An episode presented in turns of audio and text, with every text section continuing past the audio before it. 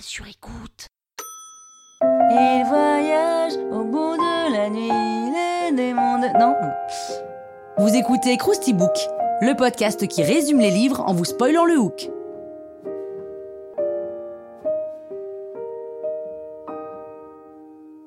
Allez, je vous rafraîchis la mémoire Voyage au bout de la nuit, le premier roman de Céline, alors Céline, je parle pas de la marque de luxe, hein, ni du prénom, et c'est pas non plus une femme, puisque c'est Louis Ferdinand Céline.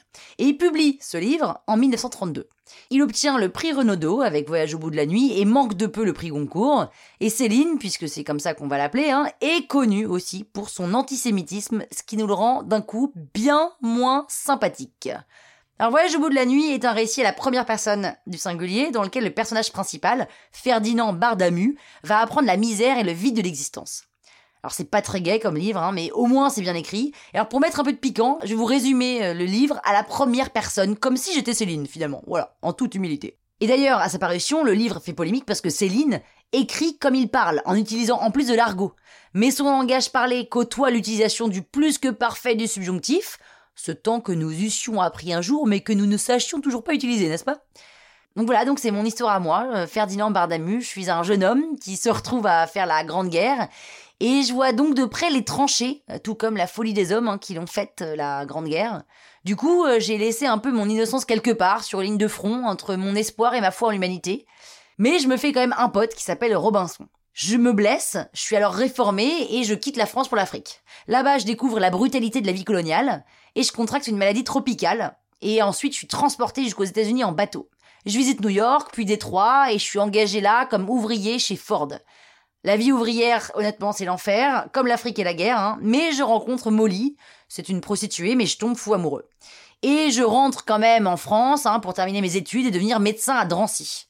C'est dans cette ville pauvre que je découvre le quotidien misérable, la mort, la cupidité. Et le temps passe et en fait je me lasse de mes patients.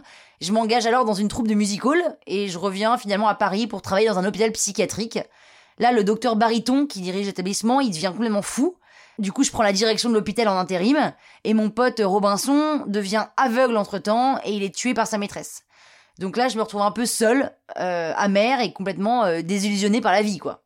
Et tout au long de mon voyage, euh, j'apprends la misère, le vide de l'existence. Euh, c'est une sorte de voyage jusqu'au bout de la nuit, en fait. Et c'est misanthrope, nihiliste. honnêtement, c'est pas vraiment le roman feel good de l'été, hein, il faut que vous le sachiez. Bah voilà.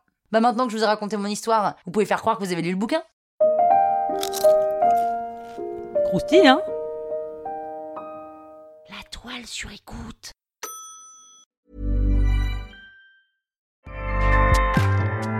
ACAST powers the world's best podcasts. Here's a show that we recommend. Hi, I'm Jesse Cruikshank. Jesse Cruikshank. I host the number one comedy podcast called Phone a Friend. Girl, let's phone a friend. Not only do I break down the biggest stories in pop culture with guests like Dan Levy and members of InSync, I do it with my own personal boy band singing jingles throughout. Because it's my show. It's your show, girl. New episodes of Phone a Friend Yeah. drop Thursdays wherever you get your podcasts. So work it, girl. Yeah, work it. Okay, that's enough. ACAST helps creators launch, grow, and monetize their podcasts everywhere. ACAST.com.